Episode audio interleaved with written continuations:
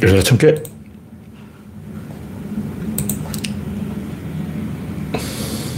네. 영원용님이 일발을 끊었습니다. 일발을 끊었습니다. 네. 음성을 테스트했습니다. 그레스방님, 반갑습니다. 난나님, 어서오세요.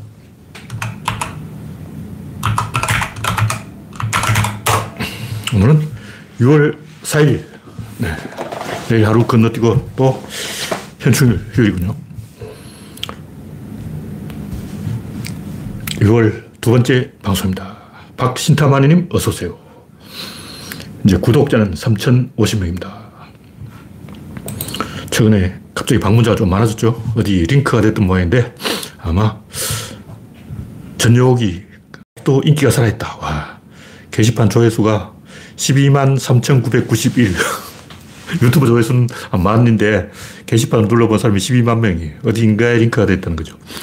그러니까 전욕은 살아있다. 아직 안 죽었다. 감동의 도가니. 네. 최정수님, 포모님, 반갑습니다. 오늘도 역시 더울 모양인데 지금 날씨가 계속 그 28도 지금 현재는 23.7도. 와. 내일은, 아, 내일은 25도네요. 오늘 낮 기온 최고가 28도였습니다. 근데 수요일 29도. 제가 80년대 돌아다닐 때 서울에서 6월 10일 날 30도를 찍은 적이 있어요. 근데 30도는 안 찍었지만 6월 7일 29도. 와. 거의 뭐 30도 어제서 놀고 있군요. 아직 올해는 비가 적게 와서 모기가 대량 발생을 안 했어요. 비가 계속 오면 모기가 대량 발생을 하는데 너무 많이 와도 대량 발생을 안 해요. 그러니까 딱 적당하게 비가 오면 모기가 엄청 많이 발생합니다. 제가 옛날 80년대 서울에 처음 왔을 때 남산에 와보니까 모기 한 마리도 없는 거예요. 그래서 와, 서울은 역시 좋구나. 엄청난 공해 때문에 자동차 매연 때문에 모기가 다 죽었구나.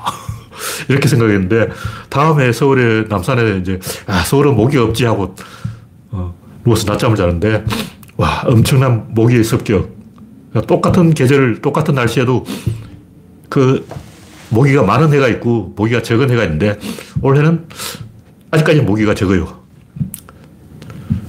더 있어봐야 알 수가 있습니다. 네, 최정수님, 포모님, 여수아수님, 알트라님, 박미희님 반갑습니다. 현재 26명이 시청 중입니다. 오늘의 첫 곡지는 숙대는 김건희 표절 공범이다. 뭐 숙대에 오마이뉴스에 나온 기사에 의하면 숙대 교수가 4일 만에 이 표절률 55%, 40, 54.9% 거의 뭐 도작이죠, 도작. 그냥 도둑질이에요, 도둑질. 그 조금 표절한 게 아니고 그냥 논문이라고 볼 수 없는 휴지. 어, 이런 정도로 개판을 쳐놨는데 아직 결론을 안 내리고 있어요. 1년 반 동안 결과를 발표하지 않고 뭉개고 있다고. 뭐 하는 짓이냐고. 국민은 다 알고 있는데. 이러니까 지지율이 안 올라가는 거죠. 솔직히 양심적으로 사내, 사내답게, 대통령답게, 음, 영부인답게 활복을 하든지, 뭐, 조치를 취해야지. 그냥 뭉개는 거 어딨어. 그러면 이걸 그냥 지켜보고 있는 국민이 바보가 되는 거예요. 국민이 뭔가 해야 되는데, 액션을 취해야 돼. 대응을 해야 되는데, 가만히 있는 구경꾼이 되어버리는 거예요. 그 국민은 스스로 열패감을 느끼고 그 쌓인 스트레스는 언젠가에 청구서를 내밀게 됩니다. 국민이 계속 스트레스만 받고 있지 않는다는 거죠. 언젠가는 액션을 취하는 거예요. 이건 정권이 바뀌면 하고 탄핵이 되면 이 1년 동안 발표 하고 시간권 숙대 관계자 저는 처벌해야 됩니다. 공범이에요, 공범. 이 학자라고 볼 수도 없어. 학자라면 이거 30초면 판단할 수 있어. 이걸 뭐 4일간 할 거 뭐냐고. 제가 볼 때 이건 한 3분 정도 훑어보면, 어, 이거 사기네, 도자기네, 복사기네, 다 알 수 있을 거예요. 내가 볼 때 이거, 이걸 이 표절이라고 할 수가 없어. 왜냐? 김건희가 쓴 게 아니야. 김건희가 이게 했어야 표절이지. 업자가 했다면 표절도 아니고 뭐냐, 이거. 김건희도 피해자다. 김건희가 뭐 억울해가지고, 나도 피해자예요. 피해 호소인. 김건희 피해 호소인이, 나도 어, 업자한테 사기당했어요. 업자가 제대로 논문을 만들어줄 줄 알았지. 그렇게 성의 없이 논문을 쓸 줄 알았냐고. 이, 렇게 나올 것 같아요, 제 생각에는. 속마음으로는 그러고 있을 거예요. 그래서 이 죄의식을 느끼지 못하는 거예요. 왜냐하면 자기는 돈 주고, 정당하게 돈을 주고, 논문을 받았는데, 어, 피해 호소인이잖아. 경건이도 피해자라고. 그러니까 전혀 죄의식이 없는 거죠. 그러니까 저렇게 뻔뻔스럽게 버티고 있는 것으로 짐작이 됩니다. 네, 다음 곡지는 살인경찰. 김만재 금속 노론위원장을 광주 학살 때 그 공수부대가 대학생 때려잡듯이 무릎으로 목을 찍어 누르고 이게 뭐냐고. 이게 전 국민이 지켜보는 앞에서 일부러 노동자 대표를 학대하는 거예요. 국회의원은 많아봤자 20만 명의 대표고 적을 때 10만이에요. 근데 금속 노래는 노동자가 몇만 명이냐고. 가족까지. 뭐 수백만의 대표자가 더 정통성 있지. 국회의원 직까지 뭔데? 국회의원 기껏 해야 뭐 운 좋으면 어, 공짜로 되는 거 아니야. 뭐 낙하산 뭐 공짜로 떨어져서 공짜로 먹는 게 국회의원인데 국회의원이 높냐고 금속노련 위원장이 높냐고. 윤석열 몇표 받아서 된 거야? 와, 이 생각을 해봐야 돼요. 노동자는 천만 노동자의 대표고 우리나라에 노동자 아닌 사람이 어디 있어? 전 국민 노동자인데 국민의 대표를 그렇게 어, 공수부대가 민간인 때려잡듯이 때려잡으면 이게 말이 되느냐고요. 선진국이라는 절대 있을 수 없는 거예요. 독일 같은 경우는 대부분 노조에서 국회의원이 나오기 때문에 이런 상상을 할 수가 없어. 노조위원장은 노조, 노동자의 대표고, 노동자의 대표가 국민 대표인 거예요. 아니, 국회의원 지들은 몇 표 받았다고 그럴까 보는 거야. 뭐, 꼴랑, 뭐, 7만 표, 8만 표 받아서 그 배치 단 새끼들이, 와, 이, 있을 수 없는 거예요. 노동자를 무엇으로 보는 거예요? 인간에 대한 도발 아니야. 야만이 문명을 공개한 거예요. 짐승 인간을 물어뜯은 거라고. 이런 것에 대해서 언론이 지식인이 식자가 글자 배웠다는 새끼가 가만히 있으면 인간이 아니에요. 우리나라에 뭐 100살 먹은 철학자도 있다 그러는데 뭐 60살 먹은 진중권도 있다 그러는데 그 사람이 사람이라면 이런 데 한마디 해야 되는 거 사람이 아니니까 침묵을 하고 있는 거예요. 사람이면 사람 행동을 해야지 사람 행동을 안 하면 그게 사람이 아니죠. 그리고 어떤 사람이 길거리에 빨아먹고 다닌다. 저 사람 미쳤구나. 짐승이구나. 사람이 아니네. 사람 대접을 안 하는 거예요. 짐승은 인간이 아니에요. 죽여도 죄의식을 느낄 수 필요가 없어. 근데 우리가 짐승을 죽이지 말라고 하는 이유는 동물 학대라서 그런 게 아니고 짐승도 가족이 있다. 짐승도 자식이 있다. 짐승도 부모가 있다. 그래서 안 죽이는 거예요. 다시 말해서 그놈의 손들이 이놈 손들이 사람이라서 우리가 대접을 하는 게 아니고 그 사람들도 가족이 있고 아내가 있고 자식이 있고 부모가 있기 때문에 안 건드리는 거죠. 그냥 그 사람 하나만 콕 찍어서 핀셋으로 어, 처벌할 수 있다면 그 짐승들을 죽여도 죄가 안 돼요. 여기 짐승이 하나 있다. 그 죽이면 우리가 죄의식을 느끼는 이유는 그 짐승 때문이 아니고 그 짐승에도 친구가 있고 동생이 있고 형님이 있고 사촌이 있고 친척이 있기 때문에 그 주변 사람들을 생각해서 배려하는 거지 그 짐승은 죽여도 죄가 안 됩니다. 이 짐승이에요. 우리 전쟁터에서 총을 쏠 때 죄의식을 느낍니까? 안 느껴요. 왜냐? 그 고기 덩어리야. 뭐 전쟁터에서 많이 쓰는 게 고기 분쇄기. 전쟁터에서 총알이 밑발처럼 날아올 때 총을 막 갈기면서 잘 죽는다고. 그걸 가지고 막 죄의식을 느끼고 한 명 죽을 때마다, 으아! 사람을 죽였어. 야, 내가 사람을 죽이다니 하고. 그, 그렇게 안 해요. 그냥 막 쏘는 거야. 막 죽여. 원자 폭탄 터뜨리는 미군 장성들이 어, 폭탄을 단추를 빵 눌러가지고 막 20만 명이 죽는데 그게 더 죄의식을 느끼고, 아, 20만 명이 죽어가고 있어. 아, 괴로워. 막 그렇게 안 합니다. 왜냐면 짐승들 죽는 데는 고통을 느낄 필요가 없는 거예요. 근데 우리가 그 짐승들을 배려하는 것은 짐승이 잘나서가 아니고 짐승도 가족이 있기 때문에 그 가족을 배려하는 거죠.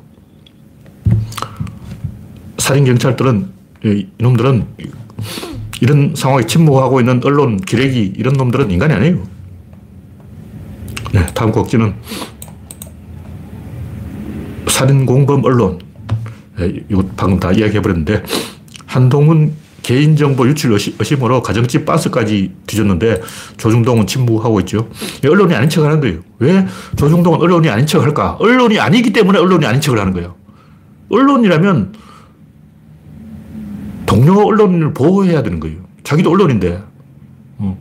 같은 언론 종사자를 보호해야지. 어. 그 동업자 의식이 있어야 되는 거예요. 근데 조중동은 왜 동료를 보호하지 않을까? 그 지들이 언론은 아니기 때문에 그런 거예요. 언론이 아니라는 양심 고백이라고. 우린 조중동을 언론으로 인정할 필요가 없지. 왜냐면 언론이라면 이 상황에서 말을 해야 되는데 말을 안 하잖아. 언론이 아니라는 증거가 나온 거예요. 네. 소장군님, 백스피님, 바람님, 올리원님, 반갑습니다. 현재 42명이 시청 중입니다. 다음 곡지는 사이코패스는 사과를 안 한다. 어떤 기레기가 한 소리인데 정유정이 사과를 했기 때문에 사이코패스가 아니다. 다른 동기가 있다. 뭐 있을 수도 있죠. 동기라는 갖다 붙이기 나름이기 때문에 있을 수도 있어요. 구조로는 동기를 부정하는데 그게 진짜 동기가 아니라는 거예요. 동기를 다 부정하는 게 아니고 동기 있긴 있어요. 어. 예를 내가 쟤를 때렸어. 왜 때렸냐 하면 제가 내한테 까불었으니까 때렸다. 뭐 때린 동기가 뭐야? 아, 제가 까불었어. 그건 동기죠. 동기 있어요. 근데 진짜는 스트레스를 받아서 그런 거예요. 까불기 전에 이미 스트레스 받았어. 그 전에 이미 스트레스 받았다고. 학교 오기 전부터 스트레스 받았어. 한 달 전부터 스트레스 받았다고. 그게 동기란 말이죠. 그럼 닭장에 있는 닭들이 서로 쪼아대는 이유는 저 닭이 미워서 쪼아대는 게 아니고 닭장이 좁아서 쪼아대는 거예요. 그럼 닭한테 물어보자고. 왜 쪼아댑니까? 하면, 아, 저, 저 닭이 꼬꼬대거리면서 자꾸 까불잖아. 깐죽거리잖아. 밉잖아. 그래서 미워서 쪼아댔다 그러는 거죠. 그게 동기죠. 동기 있어요. 근데 그건 진짜 동기 아니라는 거예요. 그래서 정유정이 만약 동기 있다면 일단 뭐, 뭐, 그 피해자의 인적 사항을 훔치기 위해서다. 그러니까 그건 진짜 동기가 아니고 진짜 원인은 제발 이 양반 사이코패스예요. 사이코패스. 사이코패스들은 범죄를 많이 저지르는 게 아니고 이상한 범죄를 저지르는 거예요. 이 범죄가 전형적인 이상한 범죄. 보통 범죄하고 뭐가 좀 다르잖아. 왜냐면 자기가 피 묻은 트렁크를 끌고 가면서도 대연하게 택시 타고 가서 막 이상한 데 세워달라는 거야. 그 정상적인 사람은 택시 기사가 의심하지 않을까. 이 트렁크에 시체가 들었다고 생각하지 않을까. 피가 묻어 있으면 택시 기사가 알아보지 않을까. 택시 기사도 죽여야 되나? 택시 기사까지 죽여야 돼. 근데 이 양반은 내가 볼 사이코패스이기 때문에 그 느낌이 없는 거예요. 그러니까 사이코패스는 굉장히 냉정하게 추리를 합니다. 내가 여자다. 여자가 살인하는 거 봤냐? 못 봤지. 그럼 여자가 새벽에 트럭을 끌고 간다고 해서 살인자로 볼 수 있냐? 아니지. 그러므로 택시기사는 신고하지 않을 것이다. 이렇게 생각을 해버리는 거예요. 뭐, 액면 그대로는 올바른 추리예요. 뭐, 알, 수, 알 수가 없죠. 사이코패스가 아닐 수도 있죠. 근데 제, 제가 하는 얘기는 이상한 살인사건을 일으키는 범인이 사이코패스라는 거죠. 그래서 사과를 했다고 해서 그 사람이 재범을 안 저지를 것이다. 이건 절대 있을 수 없는 얘기예요. 원래 범인들은 사과 안 합니다. 그럼 사과를 하는 건 뭐냐? 하라고 시키니까지. 형량을 낮춰주는데 왜 사과 안 해? 반성문 쓰면 형량을 낮춰준다고. 그럼 그 반성문이 가짜라는 걸 판사가 모를까요? 안 해요. 반성문 쓰면 형량을 낮춰줘야 재판이 순조롭게 진행되지. 반성문도 안 쓰고 버티면 재판 3년 끌고 10년 끌고 판사도 골치 아파. 판사를 엿먹이는 방법은 100가지 있어요. 내가 범인이다. 피해자, 교도소에 갇혀있다. 어떻게 저 판사를 엿먹일까? 판사 가족을 협박할 수도 있고, 판사를 엿먹이는 방법은 수백 가지나 있어. 근데 판사가 계속 반성문서, 반성문서, 반성문서 하면 반성하는 게 아니고, 판사를 괴롭히지 않아요. 판사가 자기가 살려고 반성문서기 하는 거지, 그, 반성해서, 어, 인간 되었으니까, 이제 죄를 반성했으니까 형량을 깎아줘야 되겠다. 이게 거짓말이에요. 이게 있을 수 없는 얘기라고. 우주 안에 반성이라는 건 없습니다. 제압이 있는 거예요. 판사는 반성문을 통해서 제압을 하는 거지, 그 뭐 제압됐다고 해서 어, 반성했을 리가 없죠. 또 반성한다고 해서 재범을 안 저지를 리가 없죠. 그 뭐, 옛날 대도 조세형, 그 아직도 범죄를 저지르고 있는데, 그 양반 반성했어요. 그 양반 기독교도 믿고 반성하고 막 수도 없이 반성했다고. 근데 왜 또 절도를 저지르냐? 재주를 묵히기 아깝잖아. 나한테 이게 문 따는 재주가 있는데 문만 보면 열어버리고 싶지. 다른 사람들은 막 문 열려고 고생한다. 드라이브 하나만 있으면 다 열어버려요. 어, 드라이브 하나만 있으면 못 들어가는 문이 없다. 문 따는 건 나한테 맡기라. 그런 재주를 섞이고 싶겠, 싶겠냐고. 반성해봤자 소용없어요. 그 사람의 그 문 따는 재주를 뺏을 수도 없고. 음, 독일은 반성을 했어요. 왜 반성을 했을까? 독일은 세대 전쟁을 한 거예요. 2030 세대가 6070 세대를 그 학생혁명 때 쳐버린 거예요. 그 젊은 세대가 노인 세대를 이겨버리고 왜 그러냐. 그 중간인 4050이 다 군대 가서 죽었어. 전사자가 569만. 독일에서 569만이 죽었다는 것은 그 4050 남자들이 다 죽었다는 얘기예요. 남자란 남자 시간 말라버렸어. 그러니까 젊은 세대가 노인 세대를 쳐버린 거죠. 뭐 일본은 왜 그러냐? 일본은 군인이 그렇게 안 죽었어요. 일본은 230만이 죽었는데 독일의 569만에 비해서는 적게 죽은 거예요. 일본도 한 600만, 700만 죽었다면, 어, 군인이 그렇게 죽었다면, 일본도 사죄를 했을 거예요. 사죄라는 건다 개소리고, 결국 세대 교체, 이런 이 에너지 핵심 보고 이야기해야 돼요. 독일이 사죄한 게 아니고 세대 교체한 거예요. 그리고 범인 신상 공개 이것도 말이 많은데 신상 공개한다고 해서 범인이 쫄아가지고 사형 선고를 한다고 범인이 쫄아가지고 이 범죄를 안 저지른다는 착각이에요. 사형하고 아무 관계 없어요. 신상 공개 이거는 경찰의 편이에요. 경찰의 편이. 범인 신상을 공개해버리면 괜히 그 일반인들이 그 범인하고 관련돼서 막 사립 탐정들이 돌아다니고 이상하게 그 끼어드는 사람들이 있어요. 옛날에도 유나바머 사건 때도 미국에서도 수만 건의 제보가 쏟아져가지고 경찰이 수사를 못해. 경찰 수사 좀 하려면 막 온갖 전화가 오는 거야. 내가 유나바머를 봤다. 내가 유나바머다. 그러고 막. 그러니까 제보 폭탄이 제보 폭탄. 일반인들이 경찰서에 계속 전화를 돌려대니까 경찰이 수사를 못 하는 거예요. 그러니까 범인의 신상을 공개하지 않고 얼굴을 감추는 진짜 이유는 범인 얼굴을 딱 공개하는 순간 범인이 방송 카메라를 딱 보는 순간 씨발 강남에 사는 부자도 다 죽인다 이런다는 거 협박을 하는 거예요. 그러니까 범인을 TV 카메라에 딱 공개하는 순간 범인이 강남에서 살고 외제차 타는 놈 내가 싹 죽일 거야. 협박을 하는 거야. 그럼 어떻게 되냐면 모방범죄. 그거 하고 싶어서 TV에 나오고 싶어서 범죄 저지른 놈이 있어요. 그러니까 세상에 별 놈이 다 있기 때문에 범인 얼굴을 공개하면 자기 얼굴을 공개해서 TV에 나오려고 살인하는 놈이 있다니까. 특히 미국에 그런 놈 많아요. 미국에 왜 그렇게 살인이 많냐 하면 TV에 나오려고 그러는 거야. 미국은 막 살인범이 자서전서가 돈을 벌잖아. 그러니까 경찰의 편의를 위해서 이 얼굴을 감추는 거예요. 이런 걸 우리가 좀 생각을 해봐야 된다는 거죠. 네, 다음 곡지는 서산시 공무원 수박 사건. 이 뭐 민원인이 뭐 서산시 공무원들이 자기들끼리 수박 먹었는데 왜 나한테 안 주냐 이거 이야기하니까 네티즌들이 어, 왜 달라고 그러냐 네가 진상이다 막 이렇게 논쟁이 벌어졌는데 제가 하고 싶은 얘기는 우리나라 사람들이 참견, 참견을 너무 잘해 참견을 하려면 뭐 고리가 있어야 거예요 낑길 게 어, 빈대부터를 뭐가 있어, 있어야 참견을 하는 거예요 그래서 수박을 나눠 먹는 거예요 공무원이 수박을 나눠 먹은 그 자체가 문제가 있는 거라고 공무원이 왜 근무 시간에 수박을 먹고 있냐 수박을 먹으려면 몰래 먹지 왜 민원이 보는 앞에서 버젓이 어, 뻣뻣스럽게 말이야. 그게 문제죠. 왜 이게 문제냐면 서로 참견하고 있다는 거죠. 그 수박을 누구 돈으로 샀어? 어. 그 민원인이 네티즌들이 담는 댓글 보면 당신이 수박 한 통 사들고 가서 그 박봉에 시달리는 공무원 대접하라고 그러는 거예요. 그건 뇌물죄야. 그 게시판 보고 댓글 보고 수박 한 통 사들고 5만원짜리 수박 사들고 공무원한테 갖다 바치면 뇌물죄예요. 깜빵, 쇠고랑 차고 깜빵하는 거야. 그 굉장히 많은 댓글들이 뇌물을 바쳐라. 왜 공무원에게 뇌물을 안 바치냐. 네가 뇌물을 바쳐야지. 이라고 뇌물죄를 선동하고 있는 거야. 환장하겠어. 아니, 뇌물 바치면, 와. 근데 거기다가 막 찬성이 쏟아지는 거야. 그러니까 우리나라 국민들이 전부 우리는 공무원에게 뇌물을 바쳐야 된다. 수박을 사들고 가자. 미친 거지, 미친 거. 이게 더 미친 거라고. 그 수박 먹은 공무원 미쳤죠. 그걸 가지고 왜 나는 안 주자는 그 민원인이 미쳤죠. 거기에다가 네가 수박을 사들고 가야지 하고 뇌물 바치라고 뇌물을 선동한 네티즌 미쳤죠. 다 미쳤어. 이놈 저놈 다 미쳐가지고 나 할 말이 없어. 환장하겠는 거예요. 수박 먹으면 안 됩니다. 수박 먹으라고 권하면 더 안 됩니다. 수박 달라고 요구하면 안 돼요. 수박 갖다 바치면 안 됩니다. 일체의 거래를 하면 안 돼요. 공무원 처음 이 교육받을 때 커피 한 잔부터 조심하자 이런 얘기 있거든요. 제가 공무원한테 직접 들은 얘기예요.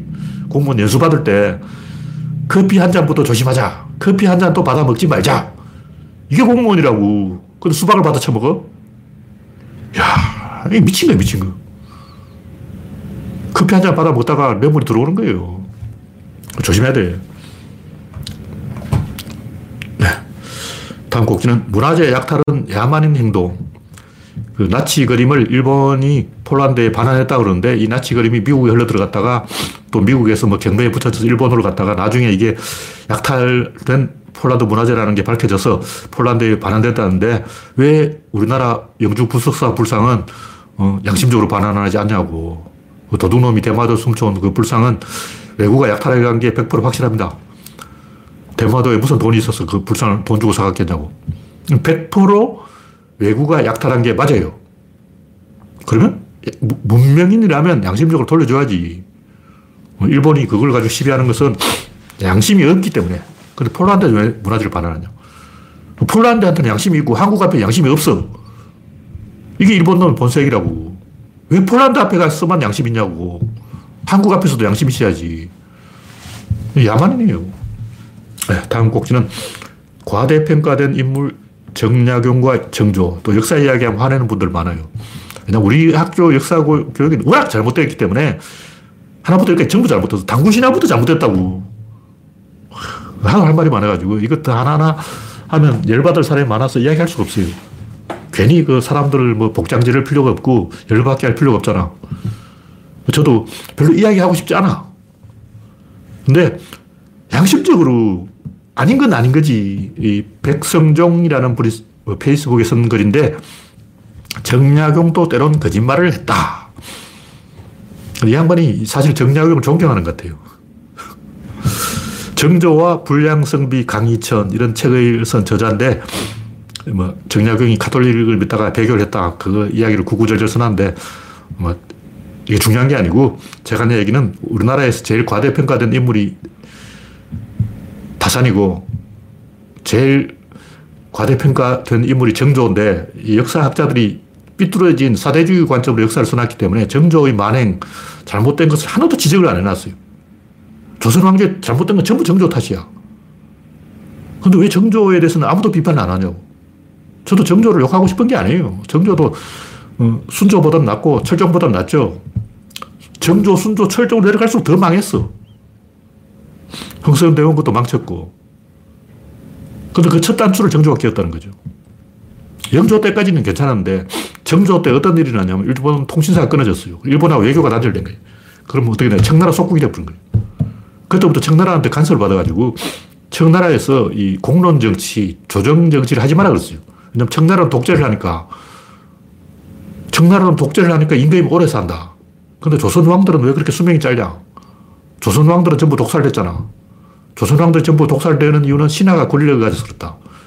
그래서 청나라 입장에서 조선이 존나 끌끄러운 거예요. 뭐냐면 옆에서 민주주의를 하고 있으니까 독재하는 입장에서는 공론, 뭐 선비들이 상소문을 올려서 공론으로 정치를 한다고 그게 말이 돼. 임금 지 마음대로 하는 게 어, 국가지. 임금 마음대로 못하는 게 어딨어. 그 청나라가 옆에 있는 조선이 존나 신경 쓰인 거예요. 왜냐면 청나라 안에서도 우리도 공론으로 돌아가자. 송나라 시절로 돌아가자. 이런 여론이 나올까봐. 명나라도 독재예요. 주원장이 선비 5만 명을 죽이고 팔고문으로 사유를 제한시키고 생각 자체를 금지, 생각 금지법. 주원장은 학교를 못 다녔기 때문에 공부를 안 했기 때문에 선비가 아니야. 그 선비를 미워한 거예요. 선비는 생각을 하니까 생각하는 놈은 다 죽여. 이게 명나라로. 그 우리도 명나라 영향을 받아가지고 조선 왕조가 유교를 했지만 제대로 한 게 아니에요. 근데 조선 왕조는 유교 정치를 했지만 명나라의 압제 때문에 반쪽 유교 정치를 한 거지 제대로 된 진정한 유교 정치를 한 게 아니야. 그러면 뭐 과거 시험을 친다. 그 팔고문 안에서만 출제되고 그 이외에 자기 생각을 이야기하면 안 돼요. 그 주원장이 그렇게 정한 거야. 그 유교가 아니에요. 우리가 알고 있는 유교는 다 가짜라고. 공자 맹자만 읽고 다른 책을 읽지 마라. 이거는 주원장이 지어낸 가짜 유교입니다. 원래 청나라 중국이 서원에는 뭐 다 가르쳐요. 다 가르쳐요. 모든 학문을 다 가르칩니다. 공자 맹자만 가르치는 게 아니고 막 기독교도 가르쳐요. 댓글 다 가르친다고. 지식이란 지식을 다 가르치는 게 서원이지. 공자 맹자만 하라. 이거는 주원장이 학문을 금지시킨 거예요. 사유를 금지, 생각 자체를 금지시켜. 생각 금지법을 만들었던 거예요. 이게 이제 문체 반정. 정조가 그걸 실천한 거지. 주원장의 문체 반정을 정조가 실천한 게 우리나라가 독재 국가로 치닫는 원인이 됐다. 이 뭐냐면, 요 읽어보면 나오는데, 백성종이란 분이 쓴 이야기가 뭐냐면, 다산이 왜 기독교를 배웠냐 하면, 그 당시 시대 분위기가 굉장히 자유로웠다. 그래서 서학을 추종하는 분위기가 있었다. 그래서 다산이 서양의 과학기술을 배우려고 서학을 했다. 이게 나와요. 다시 말해, 정조 초기에만 해도 학문이 좀 개방적이었던 거예요. 근데 정조가 본체 반정으로 항분 금지. 오늘부터 생각 금지. 생각하면 다 죽여. 생각하면 사형이에요. 그래서 줬던 거야. 조선이 왜 망했겠어요? 생각을 금지. 생각을 금지시켜버렸는데 나라가 망하지 그럼 되냐고. 정조, 천주교 탄압, 공론 정치 파괴, 세도 정치. 이 세도 정치가 뭐냐면 이시 조선이 아니고 김씨 조선이 돼버린 거예요. 경주 김씨, 정순왕후, 안동 김씨, 김조순의 딸 순원왕후, 여흥민 씨, 명성왕후, 풍량조 씨, 조대비. 그러니까 정순왕후, 조대비, 순원왕후, 여흥민 씨, 이 네 가문이 여, 자 집안이 다 해먹어버린 거예요. 원래 외척과 세도, 황, 관 정치로 망한 게 중국이라고. 중국은 외척과 황관으로 망했어요. 그 조선은 외척과 황관이 없었어. 근데 외척을 망해버린 거야. 이방원이 왜 세종대왕 부인을 죽였겠냐고. 이방원이 세종대왕 부인을 죽인 것은 조선에서 외척의 바로는 절대 용서할 수 없다. 조선왕조 500년의 핵심은 외척과 황관을 금지시키는 것이다. 이게 이방원의 유언이라고. 그 이방원이 외척과 황관을 다 금지시켰는데 결국 외척이 다 들고 나서 여인왕국이 되어버린 거예요. 그때부터 이시 조선이 아니야. 경주 김씨, 풍량조 씨, 안동 김씨, 여흥 민 씨, 이 사람들 다 해먹어버린 거예요. 순원 왕후, 조대비, 정순 왕후, 명성 황후, 이 네 사람이 실제 조선을 다 말아먹었어요. 그리고 기독교 박해도 이 세도가들끼리 권력 투쟁 때문에 일어난 거예요. 왜 기독교를 박해했냐고. 세도가들이 권력을 잡으려고 서로 쟁탈하려면 기독교를 고리로 상대방 치는 거예요. 너희들 기독교 믿었지? 치는 거야. 그래서 기독교는 정권 찬탈을 위한 수단일 뿐이고 핑계를 대는 거고 그런 권력 투쟁이라고. 이런 본질을 내가 지적한 역사학자를 내가 본 적이 없어. 그 제가 이야기하는 거예요. 아무도 이야기 안 할까 내가 이야기하는 거지. 우리나라 그 많은 역사학자 중에 한 놈이라도 이런 얘기하면 내가 이야기 안 해요. 아무도 이야기 안 하니까 내가 이야기하는 거예요. 다산도 다빈치하고 같은 다시라고 끼워주는데 다산이 좋은 아이디어를 하나라도 냈다면 그게 교과서에 나올 게 아니야. 그럼 교과서에 나오는 다산 아이디어가 뭐냐?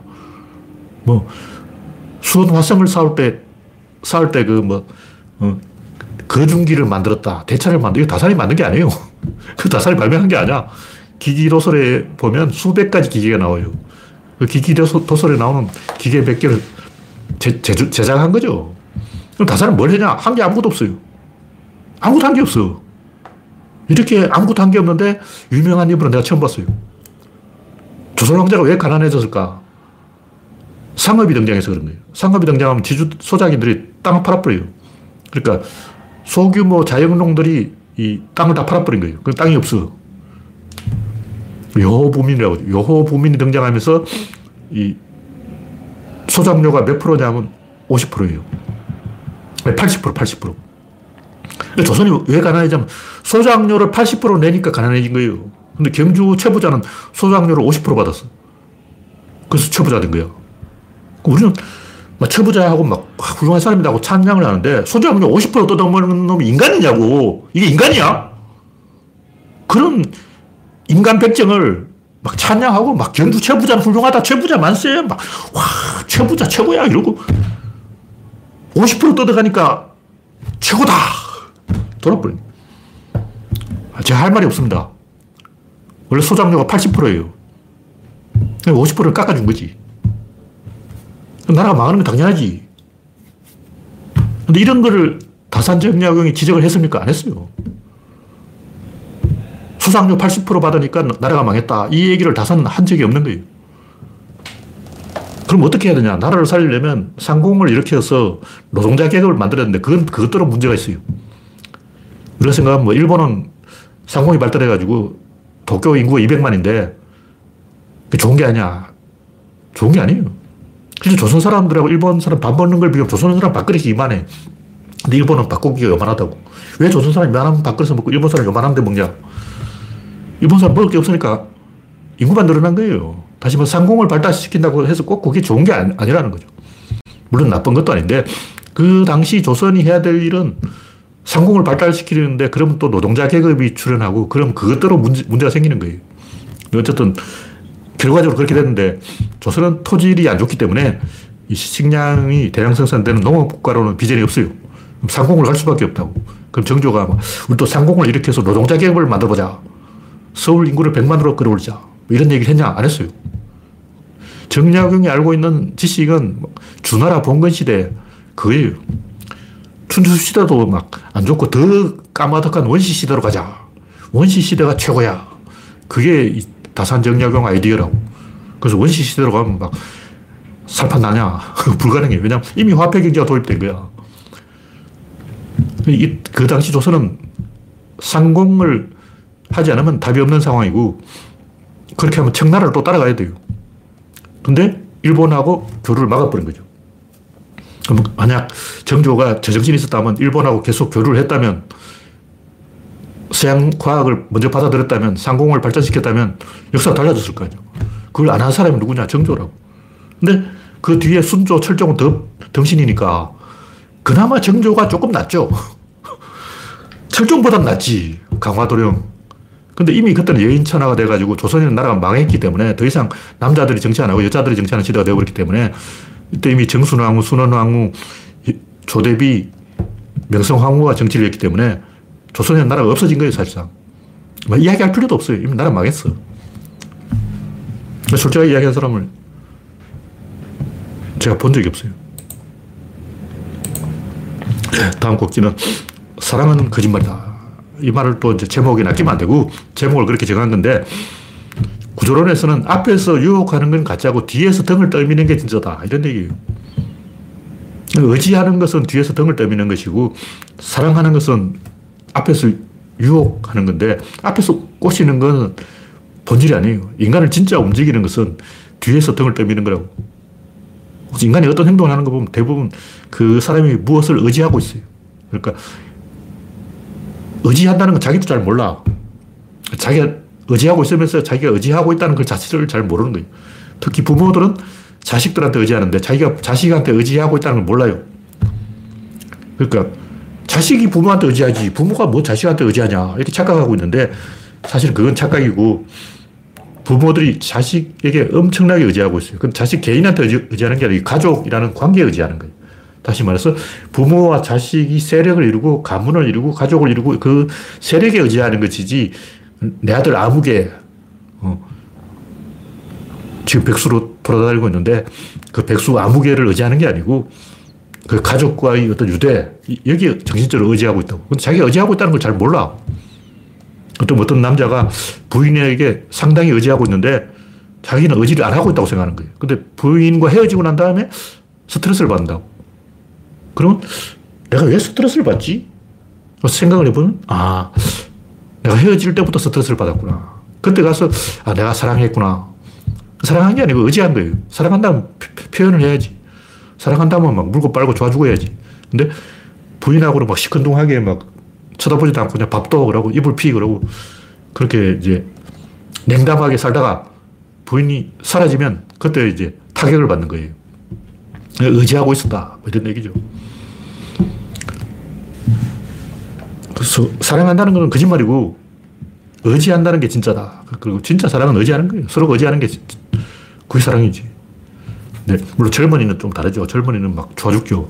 젊은 사람의 얘기고 좋아 죽지 않아도 정신적으로 의지하고 있으면 그것이 사랑이다. 그러니까 인간의 행동은 어떤 동기에 지배되는 게 아니고 의도에 지배되는 게 아니고 의식에 지배되는 것이고 의식 위에 정신에 지배되는 거예요. 그 의식은 뭐냐면 자기가 스트레스 받는 게 의식이에요. 그 스트레스란 꼭 나쁜 걸 의미하는 게 아니고 자기가 흥분하는 것, 스트레스라는 게 뭐냐면 업되는 게 스트레스예요. 근데 나쁜 쪽으로 up되는 것도 있고 좋은 쪽으로 up되는 게 있는데 둘 다 스트레스라고.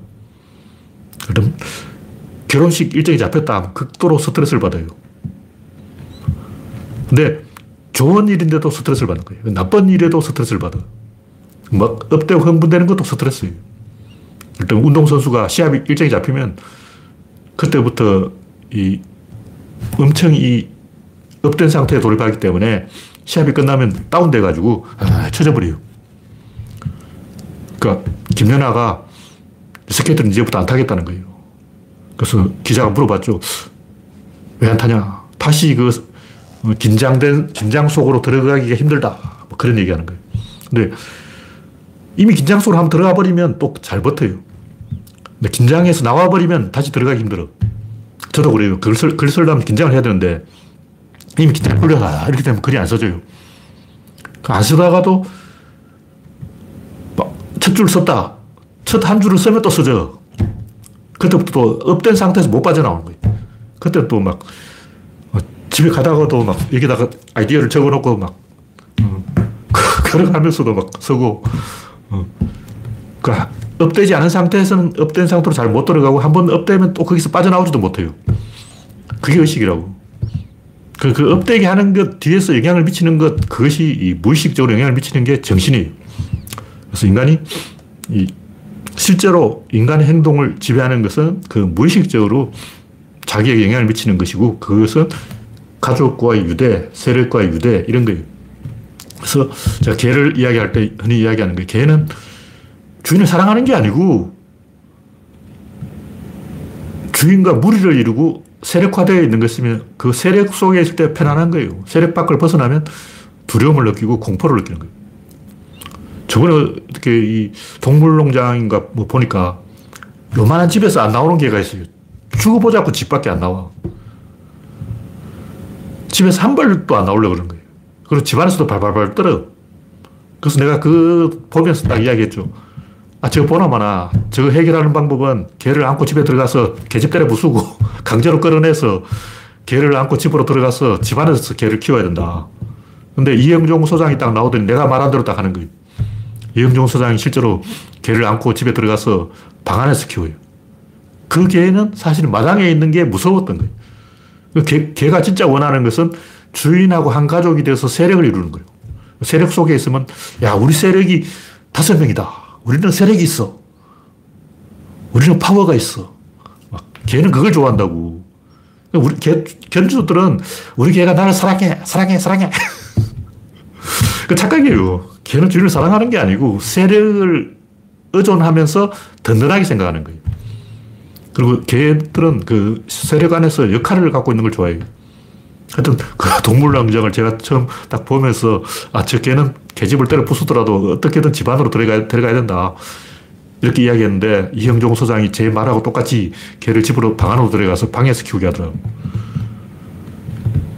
방에서 키우면 바로 해결되는 문제가 마당에서 키우니까 해결이 안 되는 거죠. 겁이 많은 게 있어요. 방에 들어가는 거 싫어하는 개도 있어. 겁이 없는 개는 밖에 있는 걸 좋아해요. 하여튼 제가 하는 얘기는 보통 부모들이 이게 다 너 잘 되라고 하는 거다. 이게 다 너를 위해서 하는 거다. 거짓말이고 사실은 부모가 자녀에게 의존하는 거예요. 그러니까 자녀를 꼭 서울대 보내야 되겠다. 의대 보내야 되겠다. 명문대 보내야 되겠다. 이것은 부모 욕심이 아니고 부모 의존. 부모가 욕심을 내는 건데 우리는 욕심이라고 하면 또 구조론의 동기잖아, 동기. 구조론 욕심, 야망, 야심, 뭐 신념 이런 걸 다 부정해요. 부모의 욕심이 아니고 부모의 자녀에 대한 의존심. 그 왜 의존할까? 부모가 뭔가 공허한 거예요. 정신적인 공백이 있다고. 그러니까 자녀를 꼭 명문대 보내야 되겠다고 생각하는 부모는 정신적으로 공백이 있고 공허한, 허무한 그런 부모라고. 그런 사람은 사이비 종교에 잘 빠져요. 부모를 꼭 명문대 보내야 되겠다고 막 안달복달 하는 사람은 사이비 종교에 빠질 위험이 굉장히 높은 사람이에요. 네, 오늘 마지막으로 인류는 생각할 줄 모른다. 제가 옛날부터 했던 얘기가 원인과 결과가 있는데 그 사이에 결정이 있어요. 그냥 원인과 결과를 두 개만 가지고 이야기하기 때문에 사람들이 핵심을 놓치고 있는 거예요. 핵심이 뭐냐? 핵심 세 가지 있어. 딱 세 가지만 하면 돼요. 이 세상에 지식이 백만 가지 있는데 다 필요 없고 딱 세 개만 알면 된다. 원래 다섯 개지만 다섯 개 다 이야기하면 또 너무 복잡하잖아. 그래서 이 차우님이 이 게시판에 써놨는데 다니엘 카너먼의 돌. 다니엘 카너먼이란 제가 잘 모르는 사람이에요. 이 사람이 이 시스템 1, 시스템 2 이런 걸 이야기하는데 시스템 1은 제가 항상 하는 얘기, 반응하는 거예요. 수동적으로 외부의 자극에 반응하는 거예요. 그럼 시스템 이름 뭐냐? 능동적으로 내가 스스로 시스템을 만들어내는 거예요. 복제하는 거예요, 복제하는 거. 우리가 뭔가를 안다는 것은 내 머릿속에, 뇌 속에서 똑같은 걸 복제하는 거예요. 그러니까 반응이 외부의 자극에 대해서 내가 반응하는 게 아니고 내 안에서 스스로 반응을 만들어내는 거예요.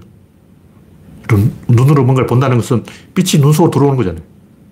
근데 꿈을 꾼 때는 칼라로 막 보이잖아. 뇌 안에서 영상을 만들어냈어. 생각한다는 것은 뇌 안에 만들어야 한다는 거예요. 근데 보통 사람들이 생각을 못 해요. 왜 못하냐? 테이블이 있어야 돼. 도마가 있어야 칼질을 할 거냐. 칼, 칼은 있는데 도마가 없는 거예요. 도마가 없으니까 야채를 자를 수가 없지. 뇌 안에 테이블을 만들어야 되는데 보통 사람들이 그 테이블을 못 만들더라고. 그 테이블을 만들려면 이 축과 대칭의 구조를 알아야 되는데 보통은 대칭을 아는데 대칭의 축을 몰라요. 어떤 둘을 아는데 둘 사이의 공유를 모르는 거예요. 근데 문제는 이게 인류 전체가 다 그렇다는 거예요. 어떤 사람이 그런 게 아니고 국어사전부터 잘못되어 있어. 국어사전부터 어, 저전 가서 유방이라고 써놓고 유방은 저지라고 써놓고 영어사전 틀리냐. 영어사전 똑같아요. 뭐. 거기서 못 벗어났어. 원인이 뭐냐 하면 결과를 일으킨 작용이다. 하나만 한 소리 아니야. 원인이 결과를 일으킨 작용이라는 이 말은 뭐냐면 원인은 결과의 반대편에 있는 게 원인이다. 이 말이에요. 앞은 뭐냐? 뒤의 반대. 뒤는 뭐냐? 앞의 반대. 오른쪽은 뭐냐? 왼쪽 반대. 왼쪽은 뭐냐? 오른쪽 반대. 이게 말이, 말이냐고. 와, 근데 인류의 수준이 미국이나 한국이 다 이 수준이에요. 어. 머리는 뭐냐? 꼬리의 반대. 꼬리는 뭐냐? 머리의 반대. 밥의 반대는 똥, 똥의 반대는 밥. 밥 해놓고 똥이 아닌 건 밥이다. 똥 해놓고 밥이 아닌 게 똥이다. 이렇게 설명하면 이게 제정신이냐고 미친 거지. 근데 다 그렇게 써놨어요. 어, 국어사전 실제 한 줄 한 줄 다 읽어보라고. 설명을 해놓은 게 아니고 이 가리킨 거예요. 대칭을 시켜서 이건 이걸 가리키고 이건 이렇게 서로 이렇게 가리키고 있어. 그 자동차가 뭐냐? 아, 저 비행기 옆에 있는 거다. 비행기 뭐냐? 아, 그 자동차 옆에 있는 거다. 그러고. 그런 식으로 설명하는 거는 설명하는 게 아니죠. 메커니즘을 가지고 이야기하는 거예요. 그래서 이 시스템 1이 있고 시스템 2가 있다면 지식 1이 있고 지식 2가 있는데 우리는 지식 1에서 지식 2로 올라서야 돼요. 그래서 결정하는 게 원인이고 그 결정을 전달하는 게 결정인데 원인과 결과 사이에 결정이 있는 거예요. 그 결정이 뭐냐. 결정된 것을 전달한다는 거죠. 원인은 그것을 결정하고 결정 그것을 전달하는 거예요. 근데 우리는 아까 얘기했듯이 이 딱 세 가지만 알면 돼요. 첫째, 결정하는 게 뭐냐? 두 번째, 전달하는 게 뭐냐? 세 번째, 이걸 통합적으로 이해하는 게 뭐냐? 세 가지 알았는데, 첫 번째 원인, 두 번째 힘, 세 번째 이론. 이게 이제 원인이고 이게 결정의 결과예요. 다섯 가지 이야기는 너무 복잡하니까 딱 세 개로만 이야기하죠. 원인이 뭐냐면 공유가 원인이에요. 모든 원인, 우주 안에 모든 원인이 다 공유야. 남북한이 왜 저러냐? 휴전선을 공유하기 때문에. 한국, 한일 관계는 왜 저러냐? 독도를 공유해서 그런 거야.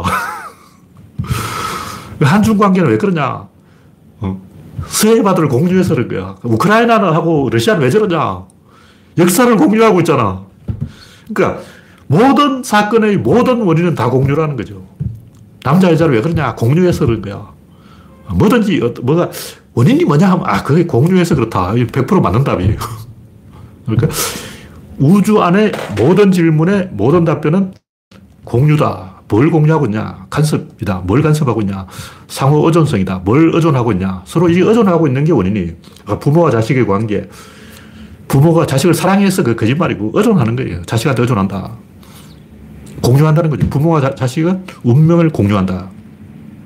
두 번째, 힘은 뭐냐? 힘은 경로예요. 최소 액션, 최단 거리, 최단 경로, 최소 작용, 최소 비용, 최대 효과. 이 경로를 만들어내는 게 힘이라고. 이론은 뭐냐? 전략이에요, 전략. 경로란 최단 거리를 가야 되는데, 어떤 경로를 선택하든 무조건 비용이 들어요. 아무리 거리가 가까워도 무조건 비용이 든다고. 서울에서 부산을 가든 대구를 가든 대전을 가든 인천을 가든 광주를 가든 목포를 가든 무조건 비용이 드는 거예요. 비용이 안 들고 갈 수는 없다. 그러면 이기는 방법은 뭐냐? 나의 최소 비용으로 상대방의 최대 비용을 청구하면 돼. 자기는 비용을 최소로 쓰고 상대방은 최대로, 최대로 쓰게 만들어버리면 그게 이기는 전략이라. 그게 무슨 얘기냐 하면 실험을 한다. 그럼 자기 자신을 낮춰야 돼요. 실험을 든다는 것은 내가 상대방보다 밑에 간다는 거예요. 근데 드는 순간 내가 상대방보다 밑에 갔기 때문에 요만큼 졌잖아.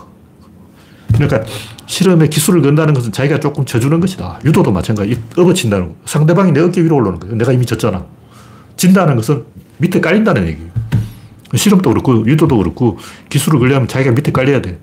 자기가 뭔가 손해를 봐야 된다고. 컨트롤 하도 이런 잽을 날려야 되는데, 잽을 날리냐면 헛주먹을 치는 거는 이 손해본 거야. 잽 하나 날린 만큼 에너지 손실. 손실 없이 이득은 없다는 거죠. 내가 손해를 보고 상대방이 더 큰 손해를 보게 만드는 게 이게 전략이에요. 모든 전략은 다 정해져 있어. 우주 안에 질문은 세 가지밖에 없고, 답도 세 가지밖에 없고, 그러므로 첫째 공유, 두 번째 경로, 세 번째 전략. 전략이란 최소 비용으로 상대방의 최대 비용을 끌어내는 것이다. 그럼 이득은 어떻게 보냐? 그 결과가 이득이라고. 그러니까 내가 기술을 걸는 거는 손해를 보는 것이고 상대방이 더 손해를 보면 그만큼 내가 이득을 보는 거죠. 그 이득을 보는 것은 내가 결정하는 게 아니에요. 상대방이 결정한다고. 내가 기술을 걸었는데 상대방이 삽질을 안 하면 기술이 안 걸리죠. 내가 아무리 잘해도 상대방이 더 잘해버리면 그건 의미가 없는 거예요.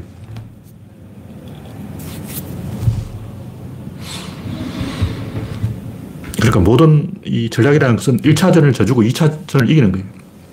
우리가 이 지구에 태어나서 딱 세 가지만 알면 되는데 원인을 알면 되고 원인은 공유에 뭘 공유하든 하여튼 공유하고 있어. 남북한에도 공유하고 있고 한일간에도 공유하고 있고 뭐 감기에 걸렸다. 감기와 내가 뭔가를 공유한 거예요. 암에 걸렸다. 암세포와 내가 뭔가를 공유한 거예요. 항상 공유하는 게 원인이다. 그리고 최단 경도를 찾는 게 힘이다.